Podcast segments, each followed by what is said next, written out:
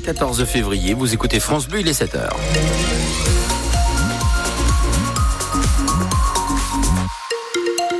Les infos, François Pelleret. On a l'habitude de dire, Fred, euh, mariage pluvieux, mariage heureux. Est-ce que ça vaut pour la Saint-Valentin euh, ouais. ouais, parce que on aura de la pluie effectivement, hein, euh, une bonne partie de la journée, même s'il y aura une accalmie et qu'on pourra apercevoir le soleil. Comme ça, on va froisser personne, il y en aura pour tout le monde, amoureux ou pas, tout le monde sera servi. Euh, les températures d'un bon niveau, comptez 10, 12 degrés au meilleur de la journée. François, à la une ce matin, Géocoeur qui a fait ses preuves. Cette invention du Mosellan Frédéric Lebold a permis de sauver la vie d'un homme avant-hier. Géocœur est un boîtier connecté, il y en a des dizaines en Moselle, 200 en France. Les pompiers euh, déclenchent son alarme quand on leur signale un arrêt cardiaque à proximité. Donc les passants peuvent saisir le défibrillateur qui se trouve à côté et porter les premiers secours le temps que les pompiers arrivent. Les passants trouvent la victime en flashant le QR code sur le boîtier connecté. Cette vie sauvée, c'est une immense satisfaction pour son inventeur, donc Frédéric Lebold. C'est génial. On sait que ça va fonctionner. On a tout pour que ça fonctionne. Mais ce qui nous manque, bah, c'est des statistiques. En fait, quand on parle à des collectivités ou des entreprises, ils nous disent bah, vous avez des chiffres, etc. Donc, on avait déjà des premières interventions. Mais souvent, on est euh, finalement sur euh, il arrive en même temps que les secours ou il est arrivé avant, mais malheureusement la personne est déjà décédée, etc.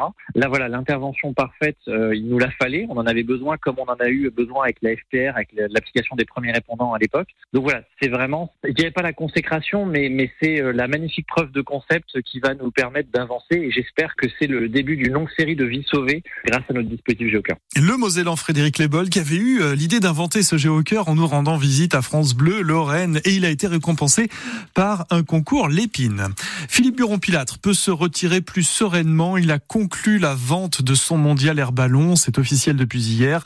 Le groupe d'événementiel ABC reprend en main le rassemblement de Montgolfière qui se tient tous les deux ans à Chamblay.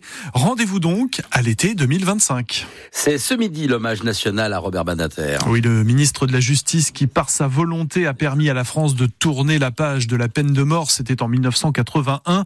Il est décédé la semaine dernière à 95 ans. Mais s'il en est besoin de dire pourquoi cet homme mérite un hommage national, le journaliste et documentariste messin Alain Morvan nous le dit. Il a fait partie du conseil d'administration de l'association Ensemble contre la peine de mort il incarne quelqu'un qui est capable de faire un pas décisif pour son pays. Euh, choisir euh, en 81 d'abolir la peine de mort était une décision euh, extrêmement forte. On était un des derniers pays en Europe à avoir toujours la peine de mort. On se rappelle tous de son histoire. D'abord euh, Buffet, Bontemps et, et cet échec qui l'a beaucoup marqué. Ensuite Patrick Henry, etc. Quand je dis un géant, il, il a eu un impact en tant que garde des sceaux, en tant que président du Conseil constitutionnel. Il avait aussi une aura particulière à l'international et j'ai pu le voir à plusieurs reprises. Il était euh, avec nous, avec tous les abolitionnistes euh, réunis euh, à Bruxelles ou à, ou à Berlin, soit présent, soit par un message vidéo. À chaque fois, finalement, on attendait l'oracle Badinter. Et malgré l'opposition de la famille Badinter, deux députés de la France insoumise assisteront à l'hommage national ce midi et parmi eux, euh, la députée de Pont-à-Mousson, Caroline Fiat. À ses côtés, Éric Coquerel, député LFI de Seine-Saint-Denis. L'épouse de Robert Badinter ne veut pas voir d'élu mélanchoniste ni du RN, le RN qui n'enverra personne. Mais bon, les hommages nationaux sont ouverts à tous les parlementaires. L'homme arrêté dimanche, peu après le meurtre d'un résident d'un foyer, a été mis en examen. Placé derrière les barreaux, il s'agit d'un jeune adulte de 20 ans. Il doit répondre du meurtre au couteau d'un demandeur d'asile pakistanais. Faut-il maintenir l'aéroport de Lorraine sous perfusion de subventions régionales? La région n'est pas aussi directe, hein, mais elle demande quand même à la Chambre régionale des comptes de se pencher sur les trois aéroports de son périmètre. Donc celui de Gouin au sud de Metz, celui de Reims-Vatry et celui de Strasbourg-Ensheim. Mais parlons d'une autre, Tristan Barrault. Combien coûte-t-il en matière d'argent public? La région Grand Est subventionne l'aéroport lorrain chaque année à hauteur de 1,5 million d'euros, sans compter les investissements, rien que pour les normes sécuritaires, entre 300 et 400 000 euros doivent être investis chaque année. Des normes de plus en plus contraignantes, selon le vice-président en charge des transports, Thibaut Phillips. Mais il y a de moins en moins de passagers. 100 000 en 2023, c'est deux fois moins qu'en 2019, la période avant la crise sanitaire.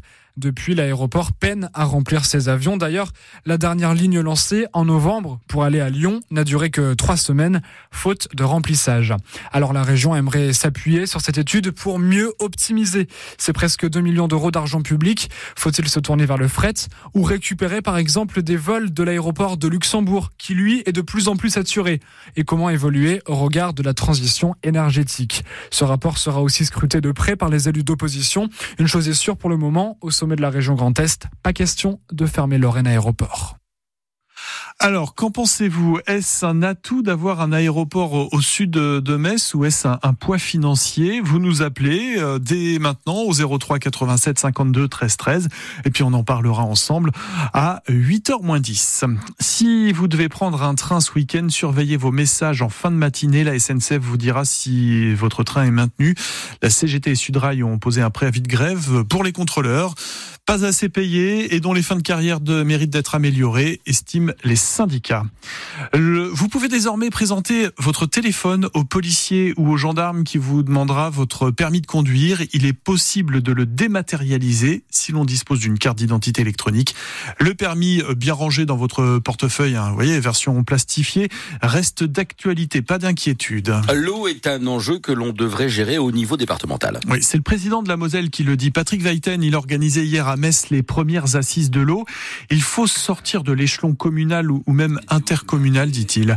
Lors de ces assises hier, un prof d'agronomie du lycée agricole de Château-Salin a présenté la ferme école de l'établissement qui a été récompensée par un trophée de l'eau l'an dernier. Et écoutez Sébastien Vincent. On est passé des cultures classiques que vous pourriez trouver en Lorraine, euh, un élevage laitier, et puis des cultures style euh, du maïs sans silage, du colza, du blé, de l'orge. Et nous, on a intégré euh, dans le système davantage de prairies, davantage d'herbes, de différentes compositions, pour justement assurer déjà l'autonomie fourragère, ne plus dépendre du maïs. Le maïs est une plante d'été, qui consomment beaucoup d'eau. Et en ce moment, en été, on n'a pas l'approvisionnement en eau qui permet de sécuriser la culture du maïs. Donc pourquoi s'entêter à continuer une culture sensible? On a mis au profit des prairies et puis euh, de travailler sur des associations d'espèces qui permettent, en fonction des aléas climatiques, bah, d'assurer un rendement. Une espèce va être plus fragile, l'autre pas, et ça permettra d'assurer certains rendements. On continuera de parler de la gestion de l'eau en Moselle à 8h moins le quart avec François Bigorre. Il est chef de projet à l'agence de l'eau Rhin.